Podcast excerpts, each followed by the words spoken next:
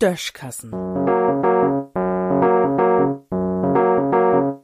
As Podkassen.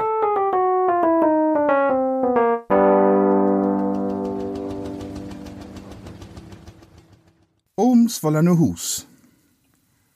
Ja, ich kann mich noch gut op besinnen, wat ich dat erste Mal in der DDR wien bin.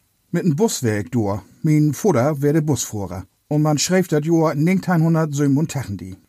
Wir sind an Grenzübergang Schlutup bei Lübeck von ein Deutschland in andere fort. Dat ging dann über Wismar, nu Rostock und Warnemünde, bis dat obens voller Trüchgung.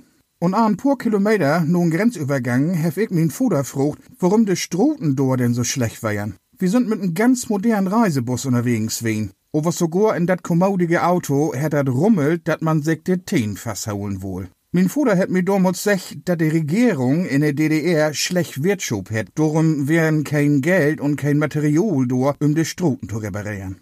An diese Woche von min Auen muss ich hütigen durch jemals öfter denken, wenn ich mit min Auto durch Dittmarschen polder, denn so langsam krieg ich wolle Angst um min Teen. 1987 wurden die Stroten bei uns noch so nähert, wenn sie in Dort wären. Lothar wurden jemals mehr Flickschaustert, denn wurden die Flicken flickt. Und inzwischen ward gefeuert mehr Schiller obstellt, wo schlechte Wegstrecke ob zu lesen steht, als dat wat repariert ward. Dort dürft man denn bloß dirty fahren. An der Dorsten stehen war doch gern blitzt. So kann der Fiskus sich die Buarbeiten spuren und gliegt hier die auch noch Geld verdienen.